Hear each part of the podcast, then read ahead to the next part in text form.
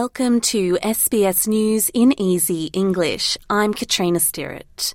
Australian officials are continuing to assist 67 people who want to leave Gaza, but they say the situation is dire on the final day of a temporary ceasefire.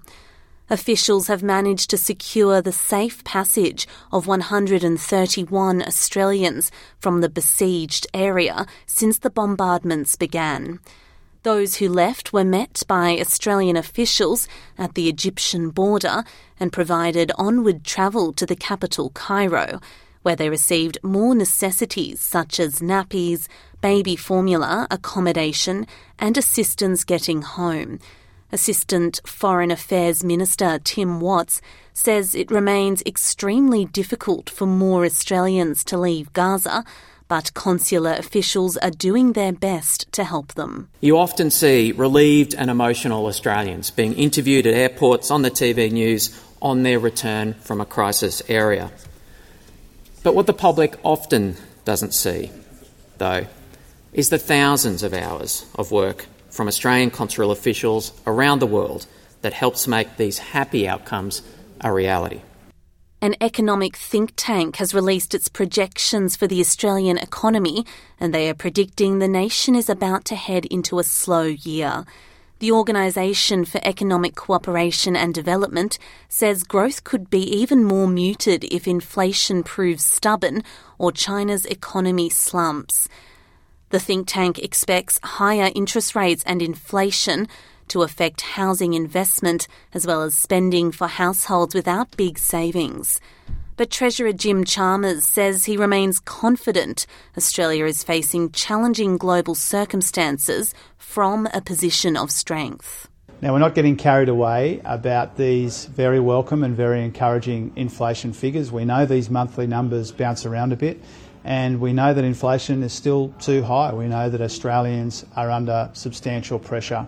Uh, that's why it is so encouraging to see the ABS yesterday, uh, Deloitte and the OECD overnight, Westpac and others uh, provide a fulsome endorsement uh, of the government's economic strategy. Every state and territory in Australia has been placed on a heightened alert following the release of this year's seasonal bushfire outlook. The National Council for Fire and Emergency Services says significant rain over the past few years has in fact led to more vegetation growth and difficult conditions to complete hazard reduction burns. The outlook says the conditions will continue to dry out fuel loads in areas across Australia, including some affected during the 2019 to 20 black summer season.